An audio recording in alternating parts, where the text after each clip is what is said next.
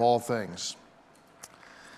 So, this last week was an interesting week. We've got uh, kids in Tampa, and we've got kids in Orlando, we've got other family in South Carolina, we've got friends in North Carolina, and so, you know, tropical storms happen all the time.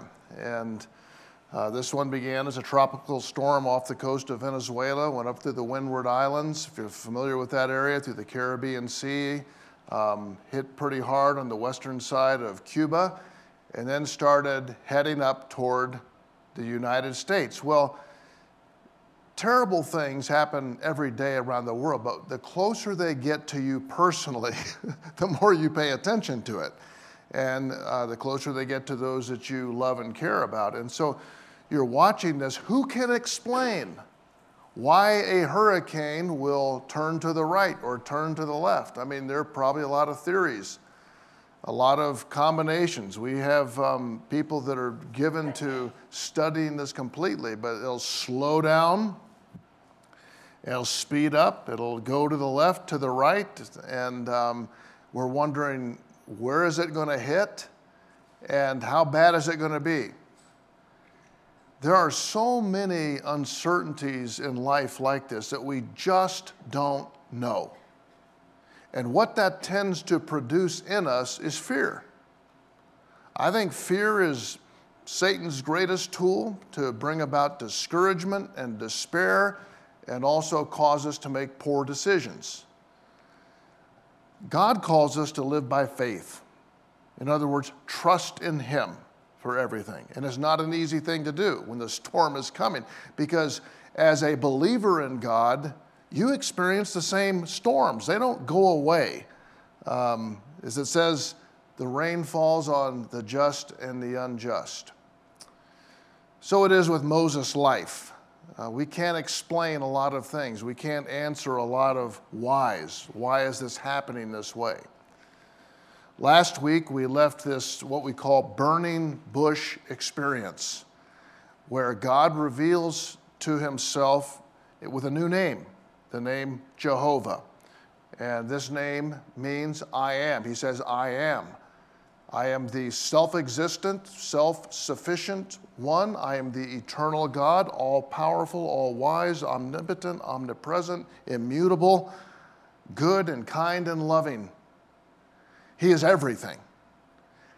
But the key to this is that you can know me personally. You can know me personally. And so that's who. Who will always precede what? So this is who I am. And that's the question, not who am I. that's what Moses wanted to know. Who am I? It's not about you, Moses. Sorry. it's about me. And once you get that right, you'll get yourself right. And you'll get everything else right. Puts everything else into perspective. So the what? Okay, Moses, I want you to go to back to Egypt. You left there 40 years ago. And I want you to lead my people, 3 million of them now, out of Egypt to the land that I have promised to them. And I'm, I'm thinking, he's, he had five excuses. We went through those. he probably would have kept on going if the Lord had let him, of why he couldn't go. Why would I want to go back to Egypt? And yet, God has given him that assignment. God's will for you and for your kids, parents, this will be helpful for you, will always be beyond what they can do, humanly speaking. God calls us to lives of impossibilities, impossible to do. But we can trust in Him that He will be able to. So, this now we begin the journey. Moses is on his way, and um, he's, he's, he's following God.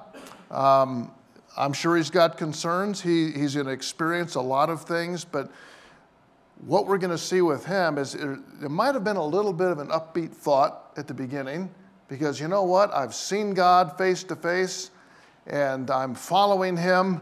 And so that plus that equals a blessed life. Now, we just naturally think that way. You know, I saw the Lord, great experience. I'm going to follow what He says. And, And actually, when we go through this, it, it does start out that way. And then things happen. And they're hard to figure out. And what, the, what can this, this can do to you is you're trying to figure it out. You get all down into why is this happening? I don't understand why this is happening. And I got a little story to insert here that um, just this three weeks ago, I was back in Virginia Beach. And uh, most of you know my dad passed away. It's been three years ago now, three and a half years ago. And um, I used to go back regularly to see him, um, talk to him most days. And uh, my sister had a Bible uh, on the kitchen counter. It was, it was, my dad's old Bible, New American Standard Bible, um, which is a very literal translation of the Bible. And he had a little post it note stuck in Proverbs, in um, Proverbs 20, 24, and he had written down that verse in the New Living Translation, which is a little more of a um, dynamic equivalent, I would say, than a formal, more of a looser, but you can you get the sense of it. And, and it meant so much to him, he had written it down and stuck it in Proverbs. Here's what it says. And you got to understand what my dad was going through before he died. I mean, he had um, losing his, his muscle uh, tone and, and uh, hard to move around, hard to walk, wondering, you know, his lungs were filling up with fluid, wondering, why am I still here? Um, and here's, here's what he had written down Proverbs 20 24. The Lord directs our steps. So why try to understand everything along the way? Isn't that great? The Lord directs our steps. So why try and understand everything along the way? I mentioned last week there's a lot more that we don't know than we do know. But what we do know is sufficient. So, from bad to worse, we'll look at the text this morning and end of chapter 4, um, part of chapter 5, and then first part of chapter 6. But I've, I've, kind of broken this up in three sections so you can follow me. Uh, first is life in the calm of the storm. In other words, before the storm comes, my kids were telling me, you know, we got a hurricane supposed to hit, and it's just so nice and calm outside. And then we have the storm that comes, and then the last part is what I call life in the eye of the storm. So at the beginning, Moses, and, Moses goes out in this section from 29 to 31 of chapter 4, says Moses and Aaron went and gathered together all the elders. These are the leaders of the people of Israel. Aaron spoke on behalf of Moses that the Lord had spoken to Moses. He did the signs in the sight of the people. Remember, he had uh, turned the, the staff into a snake, serpent back into the, the staff, and his hand with the leprosy. And it says, and the people believed. Wow. Isn't that great? I mean, he goes and he speaks, and the people believed. And when they heard the, what the Lord had done in visiting the, the people of Israel, and that he had seen their affliction, they bowed their heads and worshiped. This is good. Afterward, Moses and Aaron went and said to Pharaoh, Thus says the Lord, the God of Israel, let my people go that they may hold a feast to me in the wilderness. So, this is really what I would say, and this can be this way in the Christian life. Early on, you say, I'm going to put my faith and trust in Christ, I'm going to follow him, I'm going to make that decision. And you start to follow him, and you think, wow, the people believing and they're worshiping and they're exciting, and he actually gets an audience with Pharaoh, which is quite unusual for a man to come in like this. Pharaoh doesn't know his past, who he was, and everything is moving along. And I, and I think what I call this is the season of blessing. Have you ever experienced that before where, you know, life is just good? Now, I know that it's not most of life. It's not easy like that, but there are times when it's just a good season of life. And if we're not careful, we, we can equate a good season of life. In other words, it's easier that we're approved by God, that, that, that God is pleased with us. And that's not the way it works. you, you read through Scripture and see the examples of so many who are doing the right thing, and the hurricane hits. You lose a loved one. You're doing the right thing. You have friends betray you. And what can develop, and I think has happened a lot around the world, particularly in America, is a prosperity theology that if you follow Jesus and you come to church and you put money in the offering plate and do you do this, this, and this, God's going to bless your life. And He does. He does. But not in ways that most people think. It's not like your bank account starts growing, you got a new car, new house, got a promotion at the job, you know, cured of all your sickness and disease because that's, you don't find that in Scripture. We would rather live in the calm. I would la- rather live in the calm. I don't enjoy having my faith tested. But we quickly move to the second part, and that's in verse 2 of chapter 5, where Pharaoh, I mean, he says, Can you imagine Moses? God says, Let my people go. and Pharaoh says, Who is the Lord? Who is the Lord? And he's using that word Jehovah, the personal Lord. Pharaoh doesn't know God. In fact, they, have got so many gods in Egypt, they've got a God for everything. I don't know him. And he says, I don't know the Lord, and moreover, I will not let the people go. Whoops, this is not going well. The same day, it says, Pharaoh commanded the taskmasters of the people and their foreman. He says, You no longer give the people straw to make bricks. You know, they're building all these monuments across Egypt. Now they've got to gather the straw to make the bricks. And um, that's the response he gets from Pharaoh. You think, well, let's go back to the safe haven of God's people, and Moses will find encouragement. But there, in chapter 5, verse 19, it says, The foreman of the people of Israel saw that they were in trouble when they said, You shall by no means reduce your number of bricks, your daily task each day. And they met Moses and Aaron, who were waiting for them as they came out from Pharaoh. And they said to them, The Lord look upon you and judge, because you have made us stink in the sight of Pharaoh and his servants, and have put a sword in their hand to kill us. Now, so the, the leaders representing the people are incredibly angry at Moses. This looks like a major backfire. So, how can this be that I do the right thing? I go to Pharaoh, you said, go tell him and you're going to lead these people out of Israel. And you've got to realize that ultimately everything is going to work out, but not always immediately. There are a lot of twists and turns, like the hurricane, that have purpose that the Lord has. So you have conflict with Pharaoh, you have conflict with the people, and then you see conflict with God. And typically, this is where we go when life is not going the way we think it should. I get angry here and there, I get angry at myself and other people, I'm frustrated, and finally we see Moses vent with God. Moses turned to the Lord and he said, and, and this is uh, the word Lord here translated Adonai, different than personal, because I think that there's kind of been a tension here. He said, Oh Lord, why have you done evil to this people?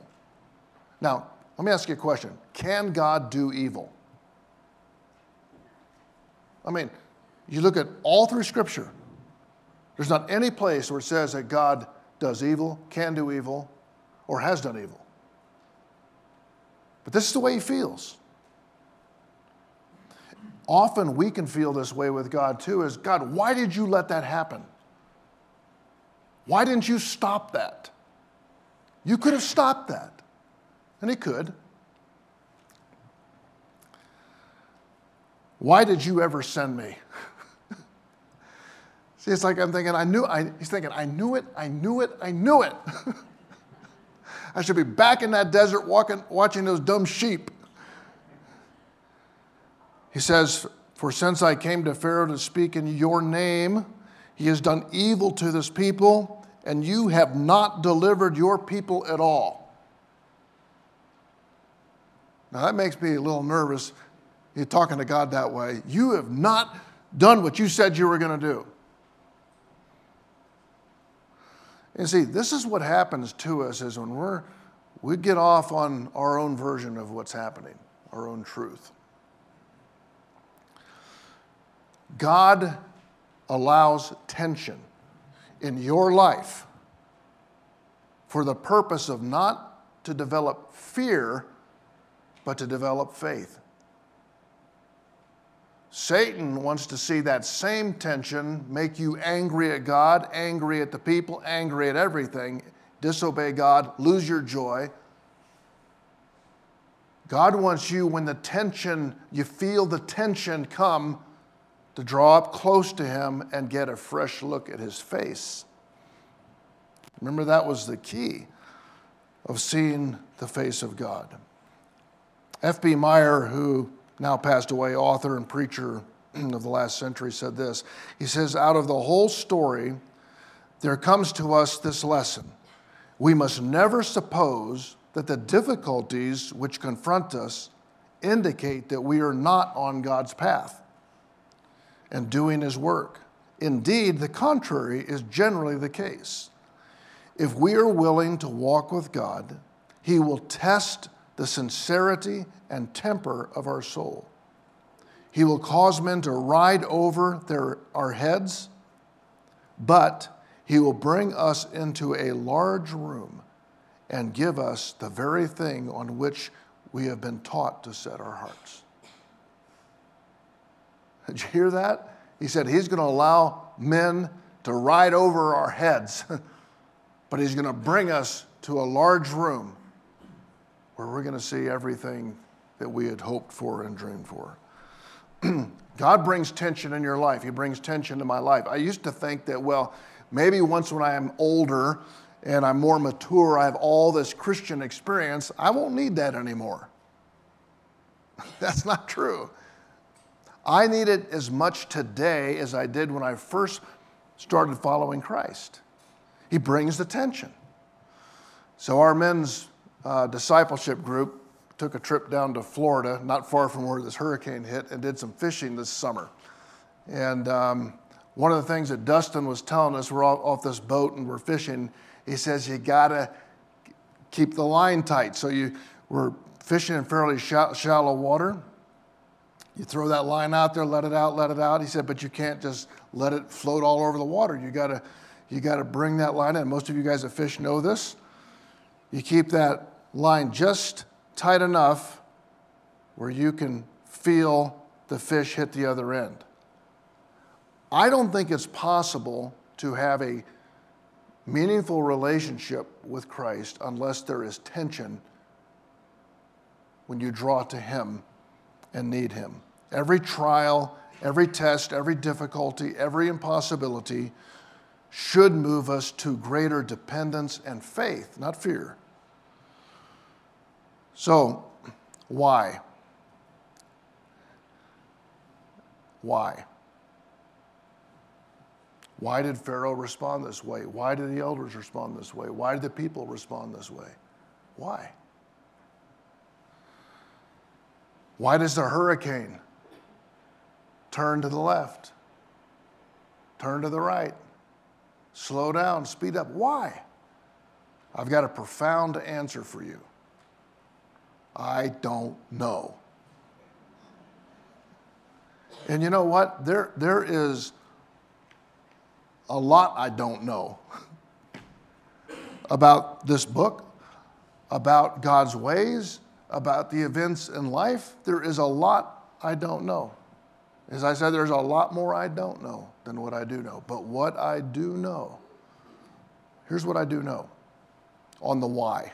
This just kind of helps me deal with the why. Number one, God is always working for good.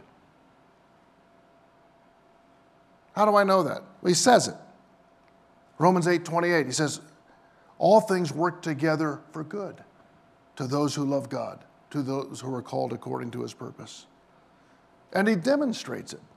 He doesn't just say it, he says that same verse many different ways throughout the scriptures. But he demonstrates it in every case. God is always good. He, it may not seem to be at the beginning. It may not, it, you're not making sense of it, but God is always good. Everything he does is good. Number two, God is always doing what is right. He is doing what is just and fair and right. He is true. Third, God is on a mission, constantly revealing himself and offering to all. So, in this story, you remember I, was saying Moses, like, who am I? Who am I? And, and God's about his messages to the world. He cares about every single soul on the face of this earth. How do I know that? The Bible says, For God so loved the world. Now, yes, Moses, I love you, and you are special. But he is on a mission that everyone have the opportunity to believe. He wants to reveal himself not just to Moses, but to the children of Israel. He also wants to reveal himself to Pharaoh and to all the Egyptians to give them an opportunity for relationship. God is working for redemption. He is working toward forgiveness. He is working for and toward eternity. God is perfect in his timing. I call it his patient timing. So, why doesn't God hurry up? Why doesn't God just, okay, that's it, we're done? Everybody who's believed coming to heaven? What about those who don't? Anyone here have family members or friends that have yet to believe on Christ, to believe on eternal life, to believe on the gift of eternal life, to believe in salvation? Do you? So that's, that's what gives you pause, right? That, that gives you a little pause about right now. That's what gives God his patience. he's not willing, it says this, Peter records this, he's not willing that any should perish.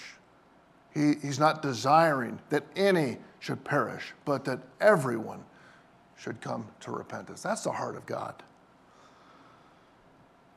God will at long last bring perfect judgment, and I believe this is also true that anytime you see the wrath of God, the just, holy wrath of God, it's because people have con- refused to believe. They've refused the free gift, they have rejected his offer. You're going to see with Pharaoh 10 times, 10 miracles. And so rather than softening his heart, it makes his heart hard and rejects. And so when people go into a Christless eternity, a godless eternity, it's their choice. It's their rejection. So don't put that on God. God has offered to all, begged all, plead with all to be saved. So that, that doesn't answer all the whys like the hurricane, or it doesn't answer the why specifically with Pharaoh, with the leaders in Israel. It doesn't, it doesn't explain all the whys, but when you know that God is always doing this in love, He's always working toward eternal ends, He is going to give people opportunities for salvation and he's patiently doing that for the entire world. That helps, doesn't it? So we can say, I don't know. It's okay to say, I don't know. In fact, that's probably better if you say, I don't know, than try to explain everything. The last section I look at is the eye of the storm. This is how God responds in chapter 6, verse 1. But the Lord said to Moses, Now you will see. Now you will see what I will do to Pharaoh.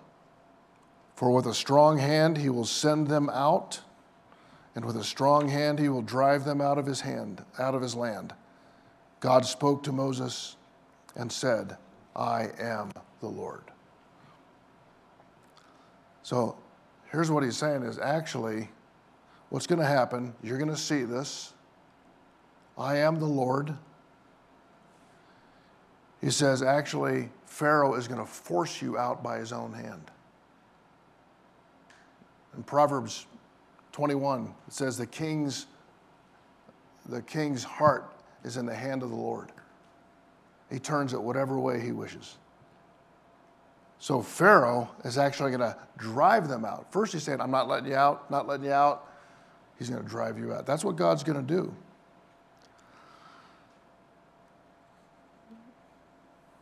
The eye of the storm,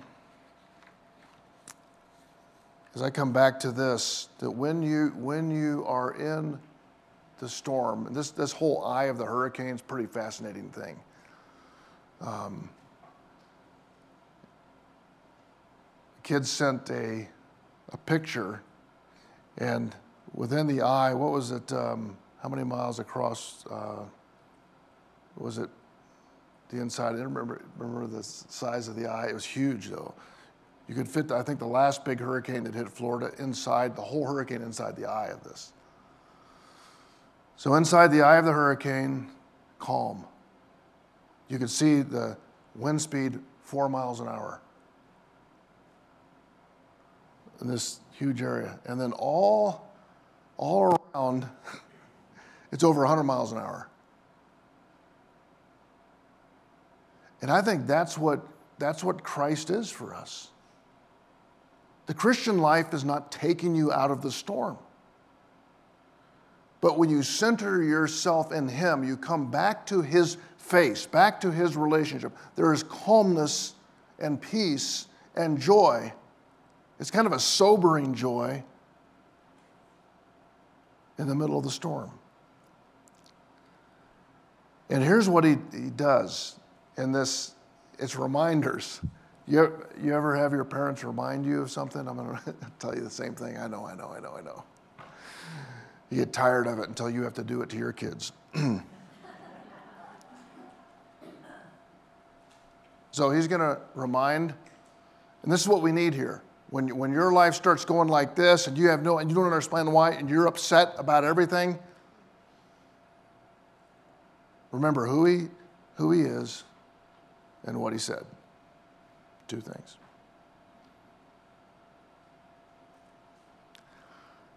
In the next section here of chapter 6, you get into chapter 6, he's going to say five times, I am. Do you remember the I am statement? The I am is his new name. I am, all caps. I am. And every time you see in your English Bible, Lord, the word Lord, and it's all caps, uh, that's referring to the Yahweh, the Jehovah, the personal God. If it's in lower uh, letters, um, it means Adonai or Lord like a, a master. So that's kind of a, the way that they do that in the English Bible. But this is what he is saying. I want to remind you the I am. He's seen the face of God in the person of Christ. That's the only way you can see God's face is in the person of Christ. Christ is the expressed image of God. But he's reminding him of this. You know, there, there was an experience, um, an experience that they had. It's like a marriage. You know, when I, when I married Diane, I mean, it was, there was a date, a time, a ceremony, a pronouncement, point in time, point in time. And when you come to faith in Christ, there is a point in time where you believe.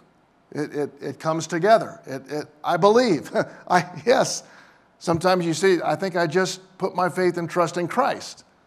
And so you become a child of God. You become what the, the scriptures call born again, new life, spiritual life. But that's not all that there is. It's like in a marriage, this is the beginning of a relationship over years. I don't just go say, Well, I got married. Where's your wife? I have no idea where she's living these days. Not sure what she's doing. I haven't talked to her in a long time, but I'm married. That's the way I think a lot of Christians live. Well, I got saved. I went forward in the church. I trusted Jesus as my personal Savior, but He's called you into a relationship. And that means getting back to the eye of the storm, getting a fresh look at His face, the I am. I am holy. I am the self existent. I am the all powerful. I am the all wise. I am ever present in your life. I am good in everything I do. Every attribute of God is caught up in this I am. You need a fresh look to calm yourself down. That's what your faith is in. Otherwise, you're going to be like everyone else, swirling on the outside in fear. In chapter 6, he says this in verse 2, 6, 7, 8, and 29. I am the Lord. I am the Lord. I am the Lord your God. I am the Lord. I am the Lord. Why? Because we forget the I am. So we see his face, the who, and we hear his voice. What did, what did God say?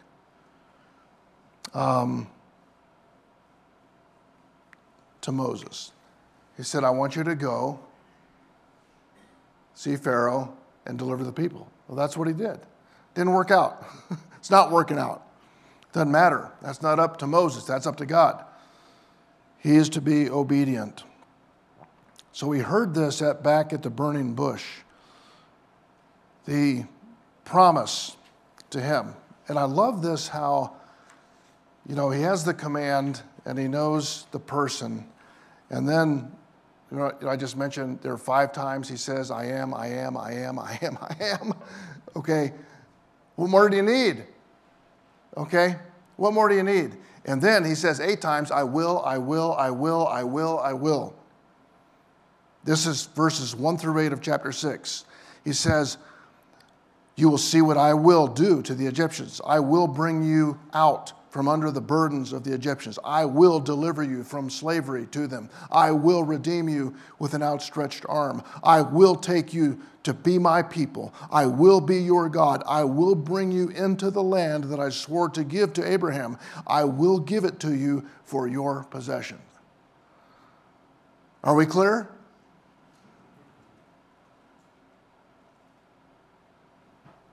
That's all you need. That is the eye of the storm. I am, and I will. You don't need the why.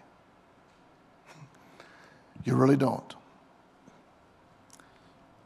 You know, this last week, I Reed, I talked to Reed on the phone. He's a, our youngest son pastors out in uh, Lodi, California. But he had gone on a trip and was gone for a while. And uh, his youngest, their youngest daughter, Sylvie, not yet two, is really missing her daddy. And uh, so when he gets home, she crawled up into his lap and she started, she just looked at his face. And he said she was staring at my face and this big smile just looking at every part of my face. it's like I'm trying to remember my daddy's face. You know, and I, when he told me that, I said, I'm going to put that in my sermon. I said, because that is, that is what we need to do. Look into the face of God through Christ, revealed to us everything we need to know. You don't know everything, you have everything you need to know about the face of Christ, his character, um, who he is, and what he has said I will, I will, I will, I will. Now, how often do you think you need to get into the eye of the storm? On a weekly basis. How often would you say?